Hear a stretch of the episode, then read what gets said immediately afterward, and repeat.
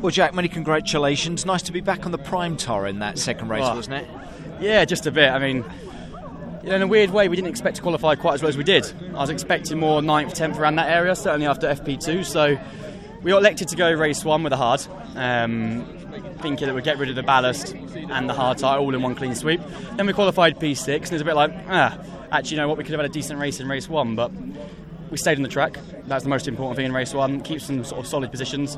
Make sure we're still in contention for the second race because I know hopefully roles will be reversed, and you know that did happen then. You were in the thick of that, weren't you? And it's so easy to get knocked off, something happened. It's been great that these races have been fairly clean. Take your hat off to yourself and the rest of the drivers, I reckon, that were in that second race. Yeah, you know, the biggest difference here is it's very difficult because the closing speed is massive between the, the medium and the hard tyre. So it can really catch you by surprise. So even more so, you know, the fact there's not too much damage out there is uh, really impressive by everybody.